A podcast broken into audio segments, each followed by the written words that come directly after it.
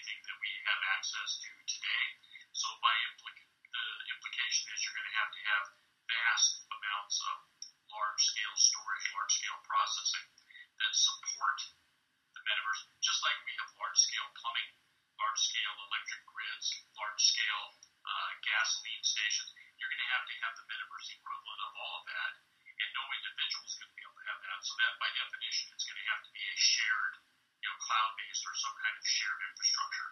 So all that plumbing work and uh, design and architecture work has to be going on in the background. Mm-hmm. So this Intel executive uh, did say that we need uh, an entire plumbing uh, of the internet infrastructure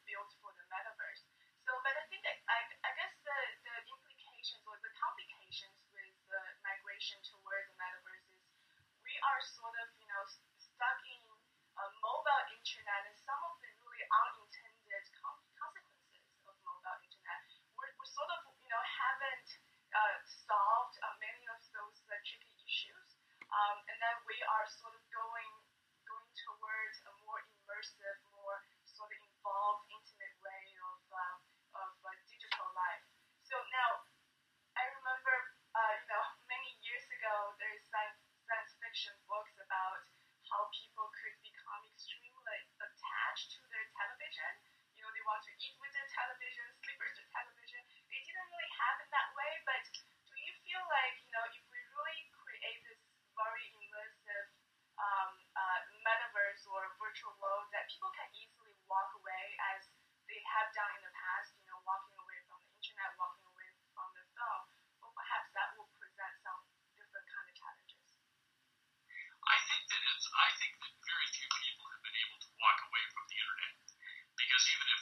side, they don't want to have an online presence. The reality is that their payment systems are being done differently, their bills are being sent to them differently, uh, their friends are contacting them differently, they're making restaurant reservations differently. So even if today you think you're not using the internet, internet, you are using the internet. And so I, I think that I think that once you go through, you know, history would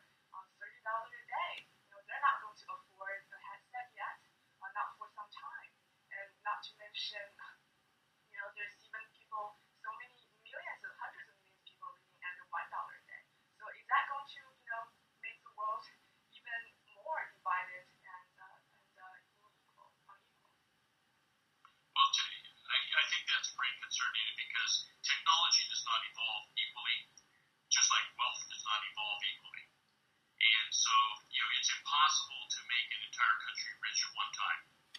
Um, and so what happens is some people become wealthy, and then over time, you through taxes and through other systems, you distribute some of that wealth, and some countries are better at that than others.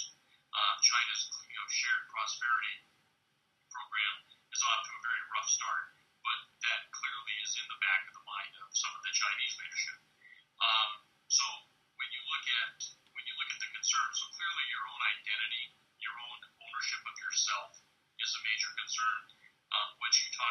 In terms of the haves and the have-nots um, is a major concern, and we're going to have to we're going to have to be very very clear uh, in terms of the economic benefits and how economic benefits, especially in developing countries, uh, wind up accruing. Initially, the, the initially the people that control the metaverse in those countries or design it or, or enhance it, contribute to it, they'll get a disproportionate share of the wealth.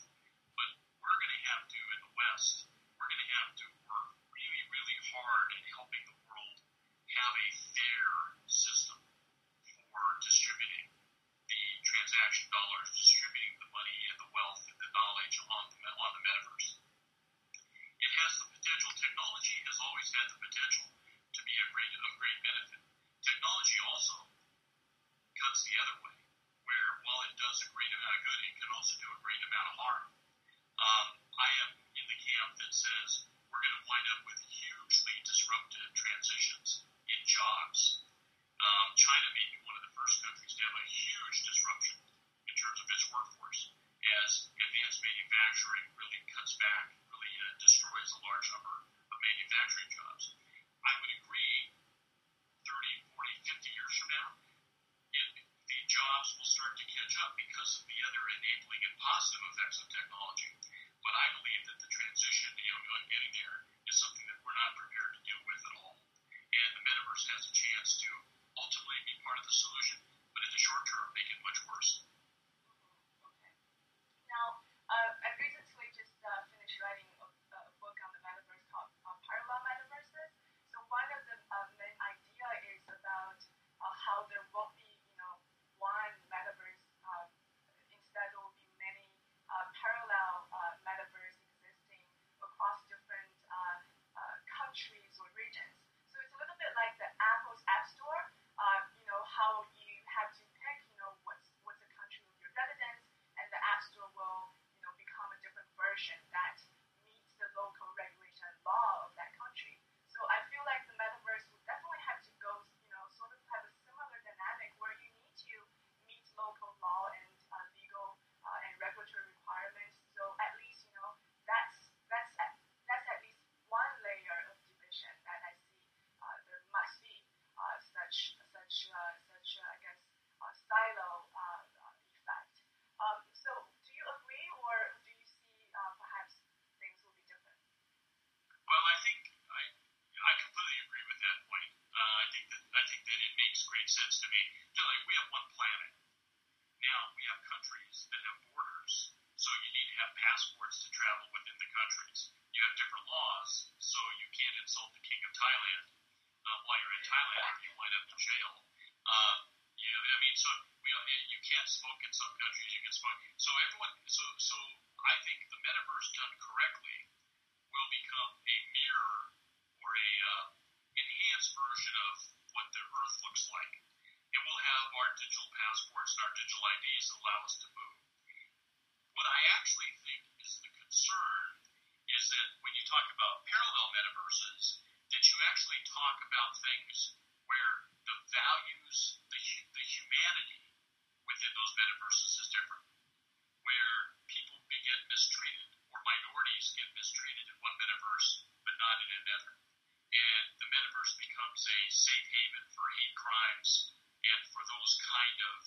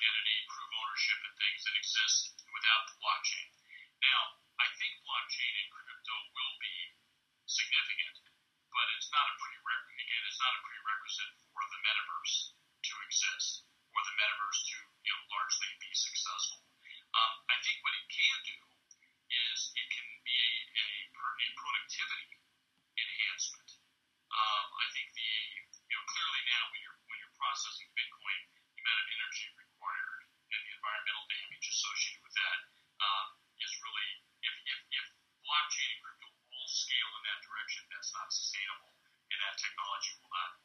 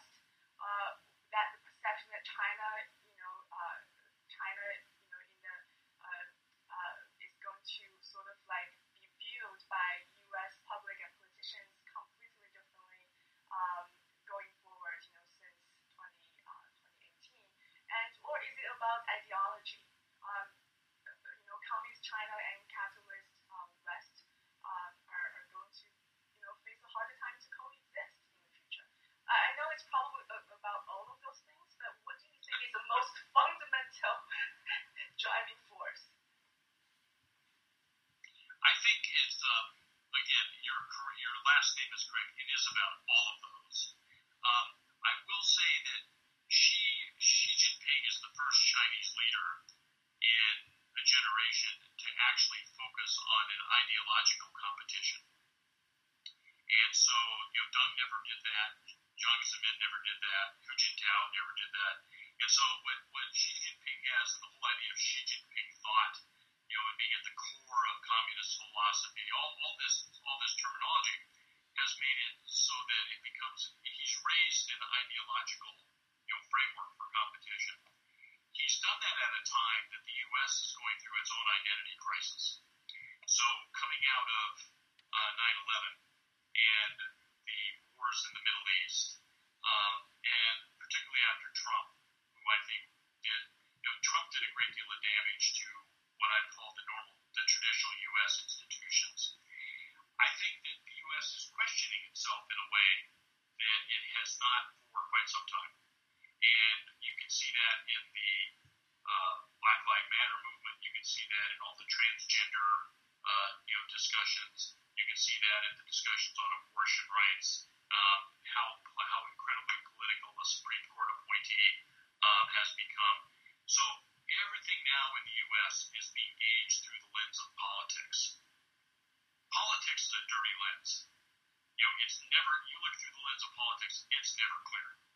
And so, unfortunately, China's, you know, Xi's promotion of ideology within China is hitting the U.S. right at a time where the U.S. is, is questioning some of its own strengths and weaknesses. So, what I would say is we've done, we've, I've been involved in quite a few groups over the last two and a half years of discussions on U.S. and China relations and U.S. technology uh, evolution, U.S. technology competition uh, between uh, the U.S. and China. What it all comes down to is when you look when you tr- when you look truly at what the U.S. needs to do, there's very little that involves China. All the things the U.S. needs to do, the U.S. should do whether China existed or not. And I think that what we have to do in the United States is come back to a more clear-eyed view of to make the U.S. better, this is what we need to do. Now, China is going to view some of that as being targeted at China. And it's not targeted, in my mind, it's not targeted at China in order to constrain China or prevent China from developing. But China's rise did trigger the thought process in the U.S. And so the balancing act that both countries have to have to have to have is China needs to continue to do what it needs do for the development of the Chinese people, the enrichment of Chinese society, uh, the more shared prosperity. I mean, it is amazingly interesting to me that they can't pass property taxes in China, which is fundamental to the common prosperity. I mean, it's, you, you cannot do it without that, but they continually run into roadblocks of, of addressing that. On the U.S. side, the U.S. needs to make sure that, again, this we're doing this for the benefit of the U.S. We're not trying to constrain China. So the messaging, the messaging between the two countries, unfortunately now, it's all through the political realm, and it's not through the realm of clearly we're articulating this is what's best for our country, this is what we need to do. The U.S. the same thing. And if we can get back to the point where you're articulating why you're doing something for your own benefit, then I think you can start to reestablish trust in some of these areas. Um, but right now, it looks as though what China's doing is targeted at hurting the U.S. the U.S. reacts by doing things that China thinks are targeted at hurting China. Very hard to have a practical discussion when you think that someone's intentionally trying to hurt you on both sides. It seems like, you know, in both Chinese, um, Zhongnanhai, you know, boardrooms and in the White House or the Congress, there should be more people like you, you know, who think clearly, rationally. But I think that's not the case, and we're seeing um, rationality or, you know, thinking purely from uh, an, an economic interest point of view uh, being trumped by uh, by the other type of ideas, ideology and lack of trust. Trust. Um, do you really are you hopeful that we can restore a sense of rationality and and you know cool-headed analysis as you just laid out? Like, is it? Are you hopeful it's going to happen? So, by de- I'm, I'm, an, I'm an optimist by birth. You know, ever since I was born, I've been an optimist, and it's generally worked out for me. So I would say, I would say yes. I'm hopeful that it, I'm hopeful that it, that it'll work out. I will say, COVID has hurt China far more than the U.S. Uh, the U.S. lost a lot of people. You know, many people died in the United States. But I think that what's happened is, you know, the U.S. didn't, the U.S. didn't shut down so much that people quit traveling and going around the world. You couldn't go to China. So I think the last two years there has not nearly been enough interaction between Chinese business people, U.S. business people, Chinese politicians, U.S. politicians, Chinese military. Same thing with students. There have been a, a number of things that have gotten in the way of that kind of more free flow of interaction. And I think that that ultimately, I think China used it, I think Xi tried to use that to his own purposes and kind of force almost more independence within China from the West, more separation. I think that's a mistake. You know, when you when you're trying to work with someone and China can't succeed. If the U.S. fails as a country, it doesn't matter what China do. The world's going to be a mess. It's the same thing on the other side. If China fails as a country, it doesn't matter what the U.S. does. The world's going to be a mess. So there's a strong incentive for both countries to allow and find space for each other to succeed and to work on things together. But there has to be a sustained level of communication. And that clearly um, has not been the case uh, between these, you know, between the Trump administration, starting with the Trump administration, but particularly because of COVID, you know, China really shut down in a way that I think, I think ultimately will disadvantage China uh, more than the United States. Um, and so it's going to have to make an effort, I think, to re-engage um, because it's really made it difficult for foreigners to go into China. I think probably too much so. Not to mention, a lot of companies and executives are leaving China in, in droves. And uh, I've heard from people who have worked in China for a long time and not being able to get visa extensions. Um, and there is a feeling among among the international com- uh, company community in China is that they're sort of, you know, they're not wanted in China anymore. And I think that's it's a I, th- I think that's right. And I think that when you when you see a country take that position, um, it's troubling because if you look at the technology areas we talked about, the investment areas we talked about, China still needs help from many parts of the world. Um, the U.S. needs help from many parts of the world. Um, so when where, where I, get, I get very frustrated in the U.S. and people talk about, well, we should shut down immigration. We should make it, you know, almost impossible for Chinese students to come and study because some might be spies. It's stupid. And so, I mean, the U.S. the U.S. needs the the the wealth of knowledge, information, the energy from foreign students, and it's always been a country of immigration. China's not a country of immigration at all. But it wasn't until it started to open up in the 80s and 90s that foreign knowledge and tech, knowledge and technology came into China and actually created the boom that occurred in China. So when you look at the technology boom, you look at the finance boom, you look at the healthcare boom, those were all driven by people that had been trained overseas and come back and help drive those that entrepreneurial activity in China. So shutting yourself off from that seems to be a terrible mistake. So let's talk about something more specific, which is tech regulation, or sorry, which is about how should U.S. Um, uh, handle the relationship uh, with China rising tech sector. So in 2019, I, I, I wrote uh, a book on China's AI sector. I sort of really you know, reviewed this, this whole process of uh, how the, um, the, the media reports about China's AI power and related thoughts about those sort of fad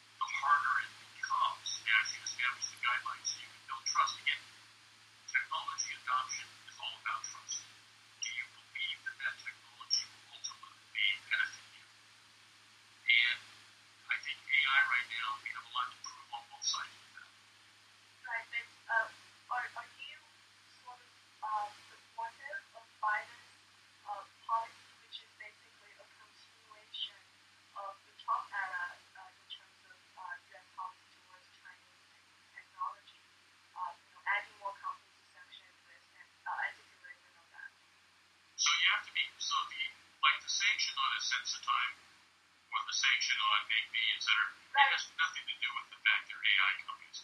It has to do with the fact that their AI is being applied in a way that the US is determined. I don't I may not agree with how the US has characterized what's happening in Xinjiang. I think it's awful.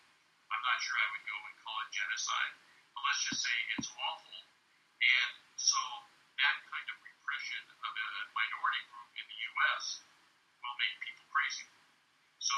that are seen as part of the surveillance state, which the vast majority of the companies that are on the sanctions list are companies whose technology has direct military or you know, direct applications.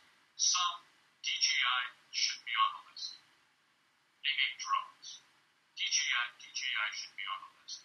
Um, I don't think Megvii should be on the list anymore. Um, TikTok should never have been considered to be on the list. I mean, it's a social media platform.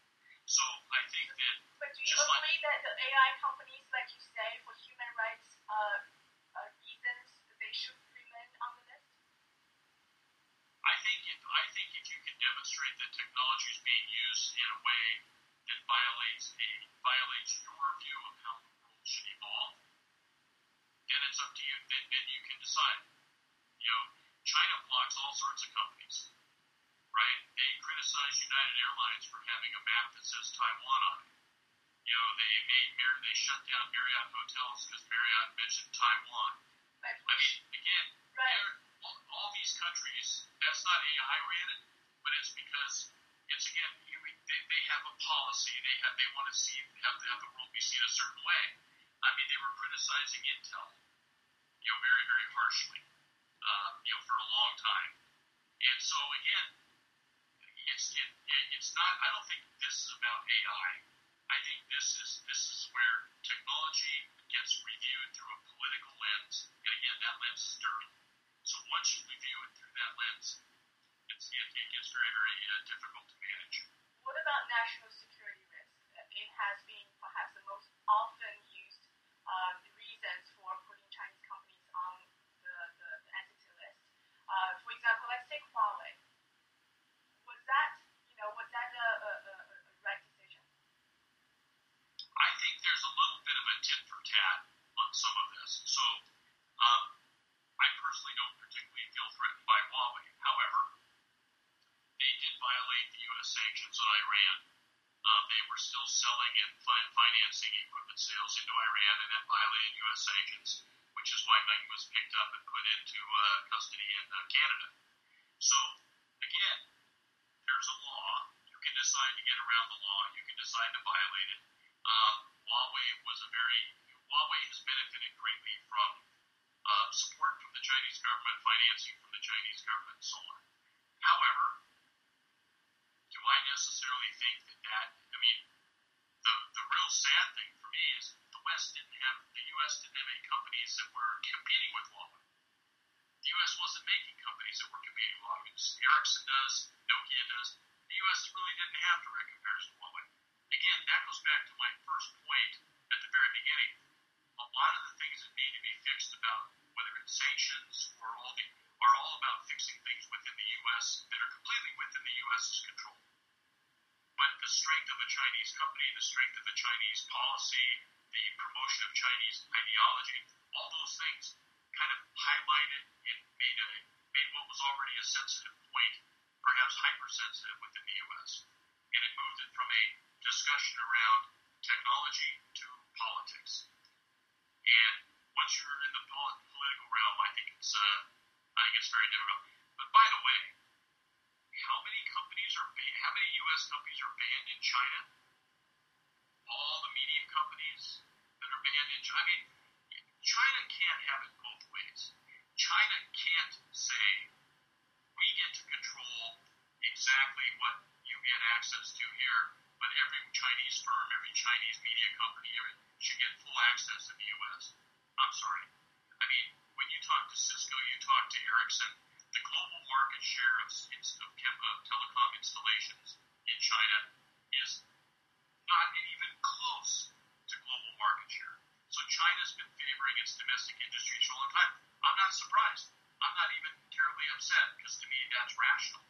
But you can't be hypocritical and say, well, you, you, you don't get to do that for us when one of our companies becomes $120 billion, $20 billion profit company. I mean, come on. I mean, it's, it's natural you're going to have those reactions. You, you know that China's response to that is uh,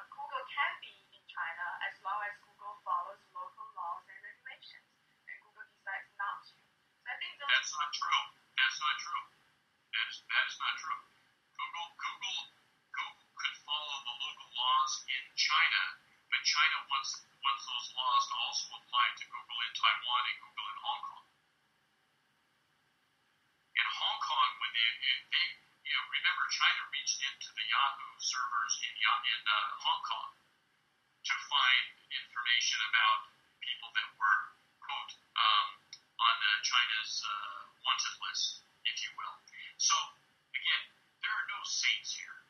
Mother Teresa is not working in the U.S. government, and Mother Teresa sure as hell is not working in the Chinese government. Totally. So we have two very powerful countries, and we're going to rub against each other for a long time. Right. Yes.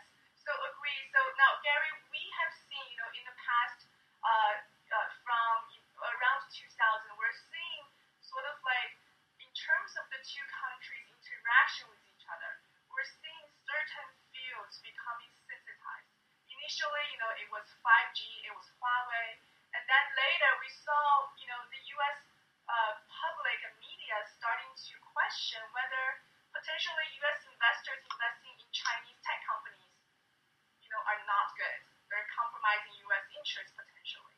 And do you see this sort of moving frontier, this moving, you know, border of what things are considered acceptable, what things are considered off limits, are sort of sort of expanding.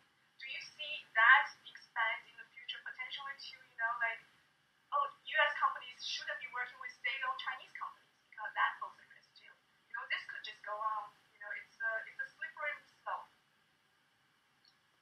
I, I totally agree that it's a slippery slope, and I think it's a very dangerous one. Um, I am not at all in favor of banning um, investments by U.S. capital in private Chinese firms. I mean, clearly I'm biased. I mean, we have Qiming, and that's Qiming's business. And uh, I will say that Qiming raised a new fund um, in the last uh, you know few weeks, and all the investors that were in prior Qiming funds, all the U.S. investors, were also in this fund. So no investors dropped out. So you have a separation. But let me ask you, Gary, did they ask you additional questions? Was there any, you know, more questions you haven't seen in the past that took place in your investor meeting this time around? Well, there was a sensitivity. There was a sensitivity around asking, how do we think about this? How do we think about the sectors that we're investing in? Um, how do we think about if we're investing in a company that has large Chinese government uh, involvement? Uh, you know, how do we think about that? So you had those questions. You had those questions before, but there were probably more of them, and they were a little more focused now. And so I view that. I also view that as being, you know, completely normal. So again, going back to the discussion, so I would not like to see the U.S. restrict investment in Chinese firms. Um, I would not like. I didn't think the U.S. should uh, should block investment by Chinese, especially private Chinese capital, in a lot of U.S. firms. I think we should try and work really hard to try to keep that open. If you get into government investment, so should U.S. government entities be able to invest in sensitive Chinese entities? Probably not. Should Chinese entities, CIC, you know, should they be able to invest in sensitive? Probably not. I mean, there will be there will be a line somewhere, but I think to your point, the line now has become far more blurred and far broader to the point where if you start talking about blanket banning of capital investment by U.S. entities in Chinese firms, I think that's I think that's a, a terrible mistake. But what is your sense of how things could evolve? My sense is that my sense is that, that there's pressure to become more restrictive um, on investments in China. So so that actually uh, you know public money and uh, you know not private endowment, private foundation money, uh, private individual money, but public money uh, may run into more restrictions. Um, you know the, but I think you start to see the response on the China side. You know, let, let's not talk about private companies. Let's talk about just public companies. So CSRC and the SEC have been working diligently now the last four or five months on the potential delisting of Chinese firms in the U.S. And they should have been working on the same thing 15 years ago. the issue hasn't changed. The issue's been exactly the same. It's it's I mean it's it's stupid. So the, the issue has always been that China. This is where your earlier comment about state secrets. The Chinese government saying the workbooks of an internet company are state secrets. Seriously, I mean that's a joke. And so so so all of that all of that went too far. Now I think they'll actually resolve this. With China, with China basically capitulating completely. But I think I have an answer to your question of why they didn't work this out before, which you know they should have. I think you know we can draw an analogy to the Cultural Revolution. Without the without the massive destruction and you know misery uh, uh, imposed on people by the Cultural Revolution, the country wouldn't have you know sort of uh, coalesced all the resources toward reopening and reform. So things had to boil to this, you know, really terrible state for things to be resolved. Unfortunately, unfortunately, our systems generally change at the abyss. It's only when you're standing right on the edge of something truly disastrous that people actually finally change. And that's what's terribly concerning to me is at some point it goes too far and you can't catch it. And that's where I worry about Chinese U.S. relations and the discussions. If we don't increase those dialogues by both number and intensity and breadth, uh, both whether it's private, public, corporate, you know, political, etc., you run much, much higher risk. The more interaction there is, the more discussion, the less likely we're going to find ourselves standing at the edge of a cliff. Yes, it's really important. Um, uh, but we know, I think, by this point of the discussion, that there will be some sort of tech decoupling between the U.S. and China. But it's going to be uneven, partial, selective. Um, how do you see, you know, this decoupling taking place across different sectors, different fields, different whatever you know metrics you're using? So, so the decoupling is the decoupling is very asymmetric because there's very little Chinese tech in the U.S. So when you think about what China's been trying to do, it's been trying to have establish champion companies to have a larger presence in the U.S. But you know, Tencent has games, ByteDance has TikTok, Alibaba has some business, but not great business. So when you look at the percentage of the U.S. economy that actually has any underlying technology from China, it's minuscule. So there's not a lot to decouple in the tech world, taking from the U.S. and, and sending it back to China. The other way around is probably more, I think, a concern for China, where China clearly doesn't want to have its enterprise software systems based on U.S. technology. Um, even the best and the brightest new uh, GPU design companies in China all license foreign technology out of the UK or the US at the core of their GPU design. Clearly, China, and the same thing with the semiconductor manufacturing industry. So clearly, China has an incentive. It's not just a decoupling incentive, it's actually a financial incentive to have more and more of that be natively sourced and natively developed. But it's coming to that. I think that the challenge has been technology is moving so quickly that trying to get ahead and trying to be the dominant supplier of different technologies is really hard if you're not already there. And you know, China, you know, they wrote off 19 billion dollars in the Wuhan Semiconductor Company, 20 billion in Tsinghua. I mean, that to me, I don't like to see that. It doesn't make me happy. It simply indicates how hard it is to establish leadership position in these trillion dollar tech industries. So the U.S. has been very fortunate, and I think China would be far better off working with foreign firms um, to establish more of its own base. But I think it's going to go down the path of trying to do an awful lot itself. So on the decoupling side, the capital decoupling is being driven more by the U.S. The technical decoupling, I would submit to you, is being driven more by China. Right, I would agree. But I think uh, what you were saying about how there there aren't a lot of Chinese tech in the U.S. But I think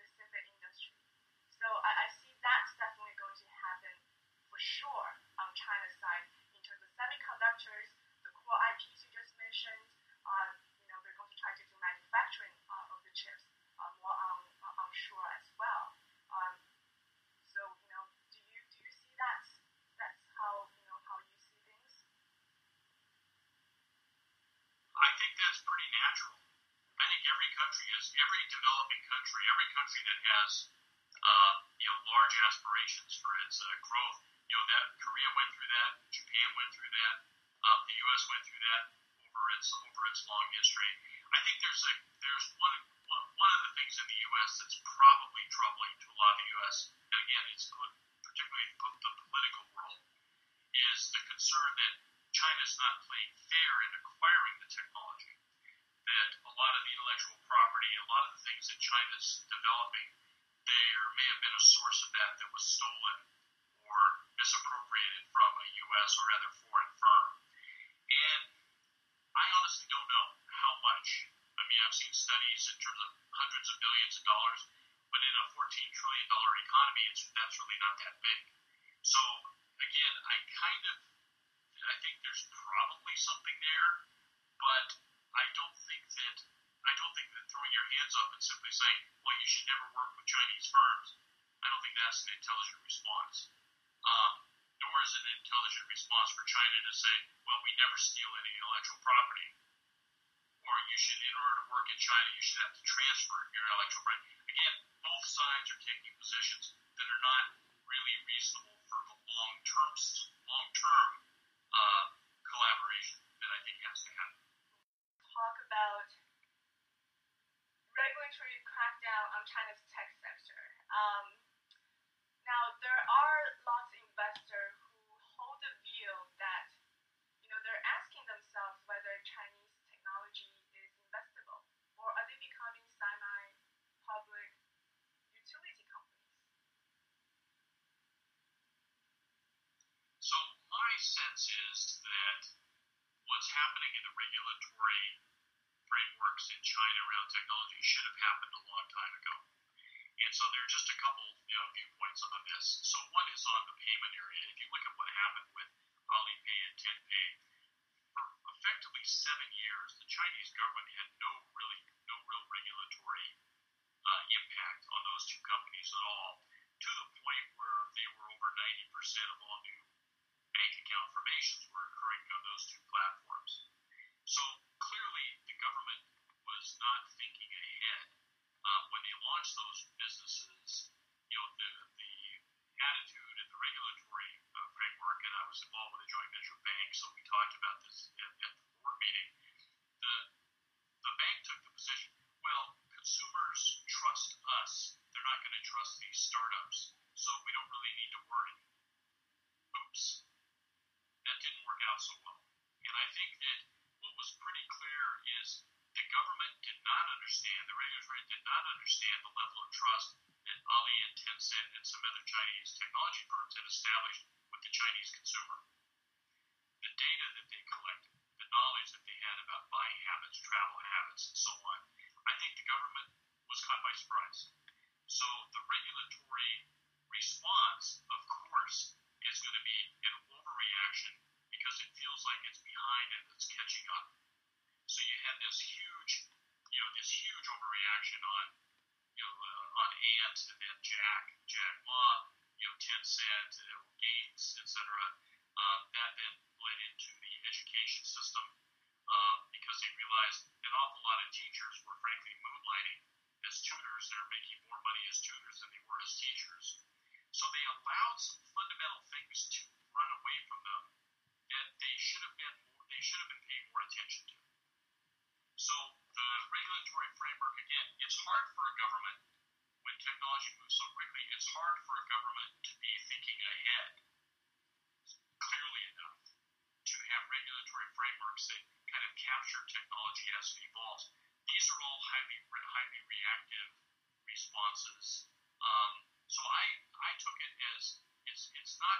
Some people have told me, well, now a company can't get too big. It's like, no, I don't think that's true at all. I don't think there's anything on it. I think the tech sector is completely investable in China, but I think that the government will be more will be applying some kind of regulatory framework framework earlier than it had in the past, and I don't think that's a bad thing. When you look at the anti-monopoly behavior that Tencent and Alibaba engaged in, JD.com, Baidu, etc., it was awful. And you could look at the investments. We had investments from dozens of in dozens of our companies from Alibaba and Tencent, and they would force the company to choose to work with either Tencent or Alibaba, depending upon who the investor is. So their reach and their their monopolistic behavior around the distribution of those products and services needed to be regulated. Right. It's definitely. I agree that there there are uh, things that needs to be done for sure, uh, but there are also elements of what has happened that feels otherwise. Uh, like the one sort of um, uh, a, a very cross sector. Uh, I guess you know basically killing the, the education uh, uh, extracurriculum education sector uh, with one policy initiative and uh, indiscriminately, and and that's that's perhaps uh, I guess you know um, not so much about anti-competitive behavior and monopolistic uh, uh, behavior, and it's about something else, and you feel you know es- especially when coupled with common prosperity uh, initiatives, and it, you know it definitely has some other flares to the whole whole thing. Yeah, that's right. I think what happened with education was that um, you had, I mean, the Ministry of Education is very powerful in China, and they've always viewed themselves as having 100% control over what kids get to be taught. And they suddenly realized that there was a third of what kids are being taught that they had no control or visibility into at all. And I think that you, again, you get these, when any time a government is responding to something that took them by surprise, never graceful. You have this huge lumbering elephant and it suddenly charges through the trees. And so what they did was they reacted very harshly. Um, they, re- they, they destroyed billions of dollars of capital very, very quickly. Um, they actually didn't solve the problem because immediately the Chinese consumers and the tutors, they started to figure out ways around the system that they put in place. But it's because it was a highly reactionary system. And now I think they're working on policies and things that may be sustainable over a longer period of time. But any time the government is caught by surprise and reacts, you you definitely it, it, it will definitely come across as an overreaction. The common prosperity side of things, it's a great catchphrase. Common prosperity. No one can disagree with common prosperity. But if they really want to address the education system, what they'll do is they'll they'll change the hukou system and they'll change a whole bunch of things that allow people to qualify for these national exams. They'll tell Beida and Tsinghua that 20% of their students have to come from the 20 poorest provinces. If they really want to fix the education system, that's what they'll do. And instead, they're putting a band aid on it. And hopefully, they'll make a more permanent, sustainable change in the near future. So yes, uh, totally agree. And now let's move on to the uh, uh, the, the, the legal uh, landscape with the passage of uh, two uh, major laws: the privacy, uh, the personal information protection law, and the uh, uh, uh, uh, cybersecurity law, and also the algorithm law relating to uh, regulating the, the algorithms for uh, for tech companies.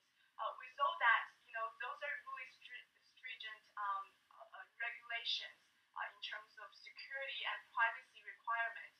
Um, that's going to put undoubtedly extra uh, cost and time for companies to comply with those laws, and um, it's also going to place extra uh, significant layer of uh, compliance uh, and and I guess I guess dragging on the business and operations. Sorry. No problem. So, uh, in terms of you know cross-border data transfer, so you know does do, do those new laws impact China's tech sector's ability to to move forward and innovate? I don't think impacts the ability to move forward and innovate. Um, but again, if the Chinese tech sector was a truly open market, so a U.S. company operating under U.S. law and a Chinese company operating under Chinese law competed with each other, and the U.S. firm had an advantage because the U.S. government was not trying to regulate algorithm development. Let's just as an example then I think it would be it would be a significant uh, impairment. But the reality is, they're not going to consider foreign sources. So it's all about what's happening within the domestic market. So you're not the Chinese entrepreneurs don't have to worry about foreign competition. They just have to worry about their other domestic competition, which all should be regulated the same way.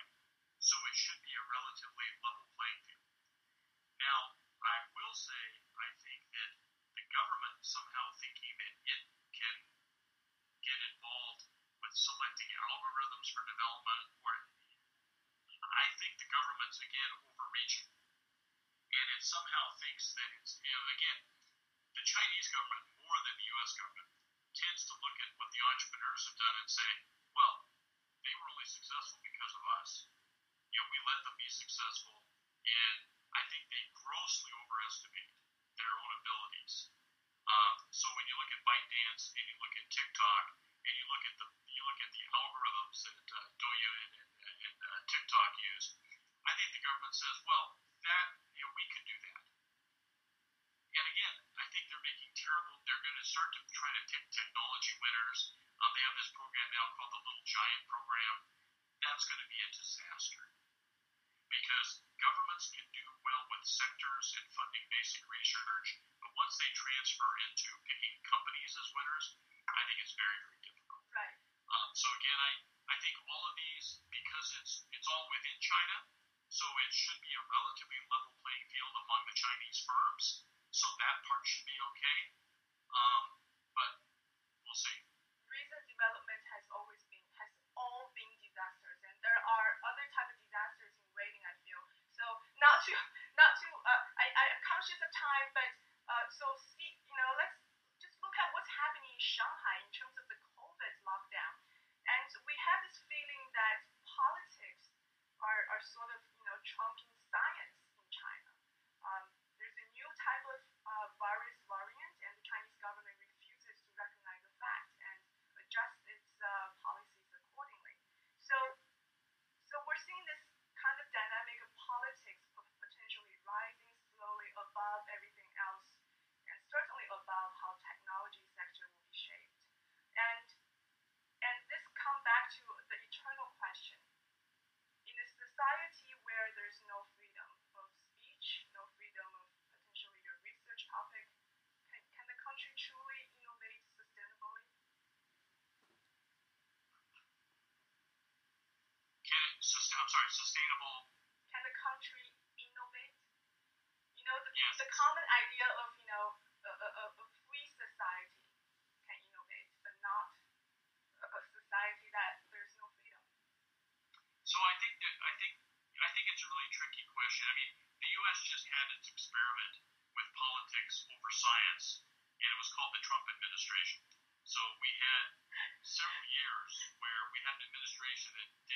Did not pay much attention to science, um, and we had people like Peter Navarro that you know basically were ignorant when it came to actually technology drivers and long-term you know benefits of U.S. leadership in particular areas. So let's set that aside. I think that you know there's a there's a fundamental difference between innovation and invention. Innovation is where you take something and you cycle on it and you iterate again and again and again and make it better and better and better. You do that in as fast a way as possible. And I think Chinese, uh, the Chinese uh, private enterprise, the Chinese, even the SOEs, the Chinese society is extremely good at that. Then you have invention. Invention is where you're coming up with something that's fundamentally different than anything that's come before. That's really where the question is from Chinese society. I don't think it's about innovation. I think Chinese society can innovate. So the question is, can it can it invent? Can it create something from scratch that is brand new? You know, could it be? Could it create the? And, I think that China's been comfortable with U.S. leadership in many ways because there's been something to follow. And China's counted on the fact that it could modify things and, and use its market power to wind up being successful. And I think they've done a brilliant job with that. But when you start to look at the underpinnings of the society, will the most inventive people, not just the most innovative, will the most inventive people come from something that's maybe not as open and not as free What's your uh, answer? express yourself? You know, I, I think so. I think around invention, there's a question. So we're just using perhaps different definitions. Let's use invention.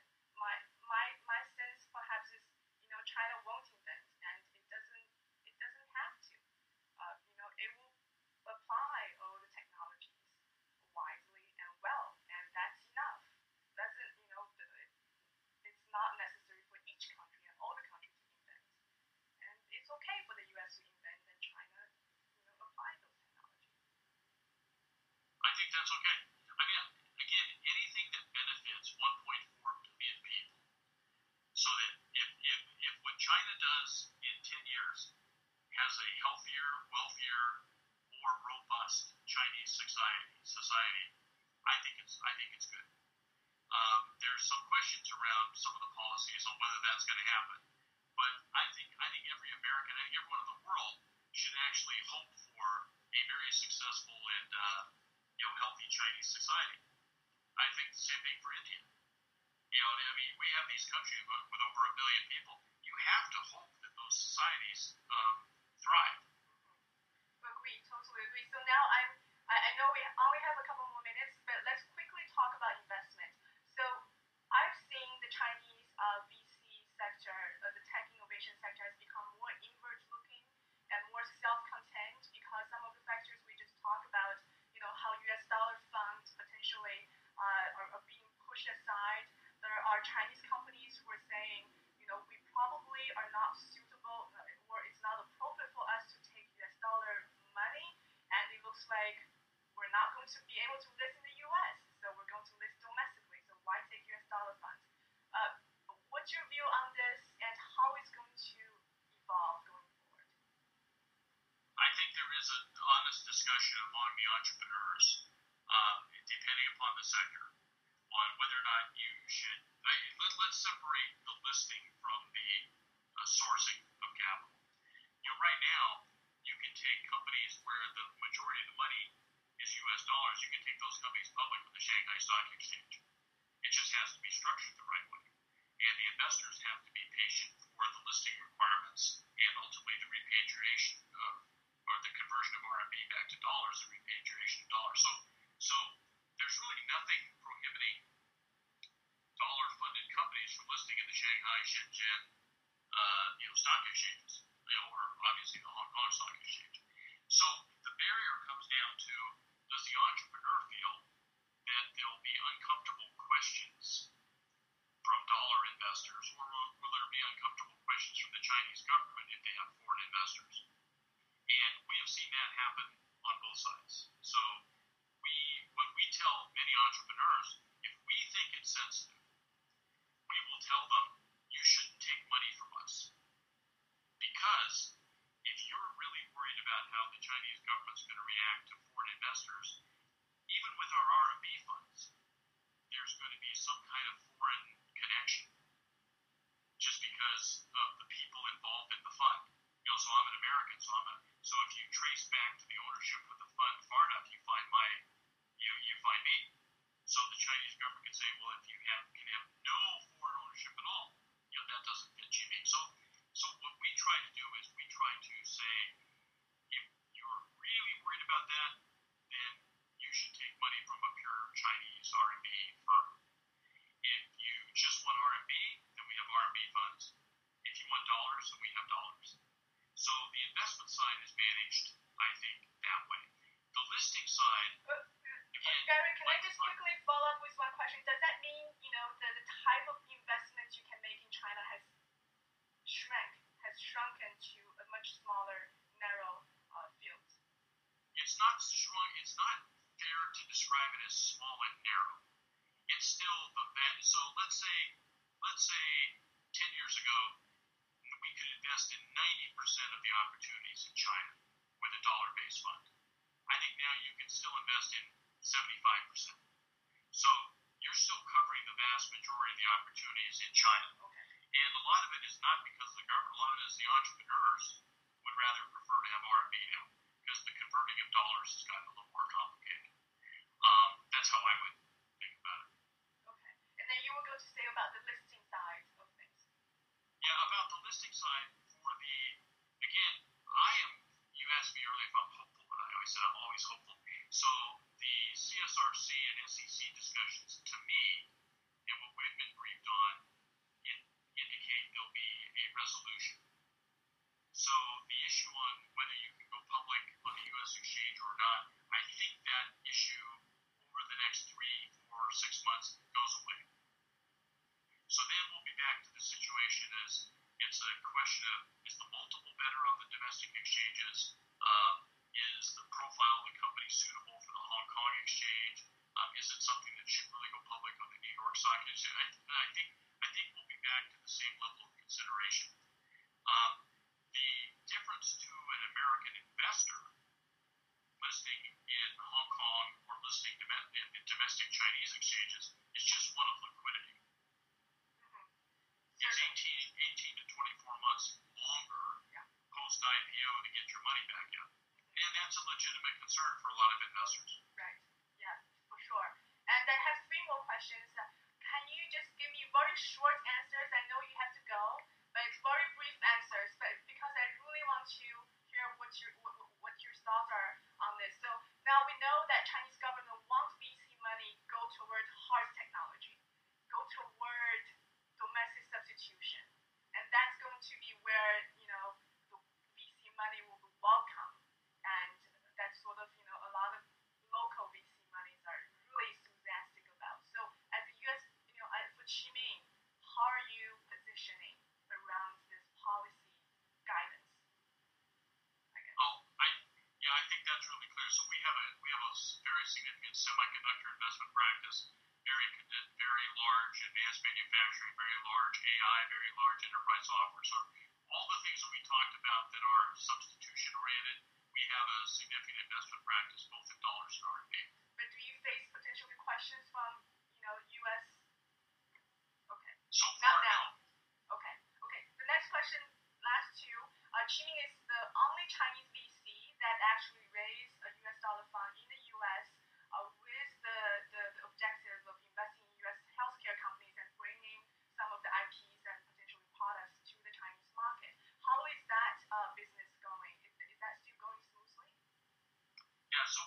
$600 million in three funds in the last five years.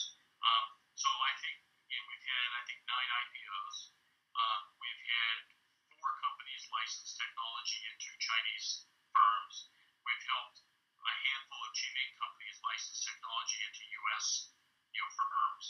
Um, so I think that right now the interaction between the two groups, I could always wish it was better, but right now, given that the two groups have only been in place for a few years, I'm quite happy with how it's going. Question. Neil of uh, Sequoia China recently wrote something about how he feels VC should be half nonprofit. So his idea is, you know, VC investments should, you know, not only incorporate uh, ESG uh, com- components, but also incorporate nonprofit, you know, measuring uh, sort of social contribution or how, how much are you contributing towards common prosperity and stuff like that. So do you do you see that model is desirable or is going to work? I think Neil is speaking in his role as a member of the Chinese government advisory body, and every billionaire in China, multi-billionaire in China, is figuring out a way to talk positively about common prosperity and figuring out a way to give money back. You can just see all of a sudden people are very philanthropic and billions of dollars are being given to the government and all the rest of it. Um, I think the I think we're a long way away from the, the venture model has played with almost every aspect of giving away money as part of the investments. Neil, you should just ask Neil. Neil, you're worth five billion, eight billion, ten billion. Why don't you just give away half your money? All right. With that, thank you so much, Gary, and it's been great chatting with you. And I'm going to stop the live stream now. Uh,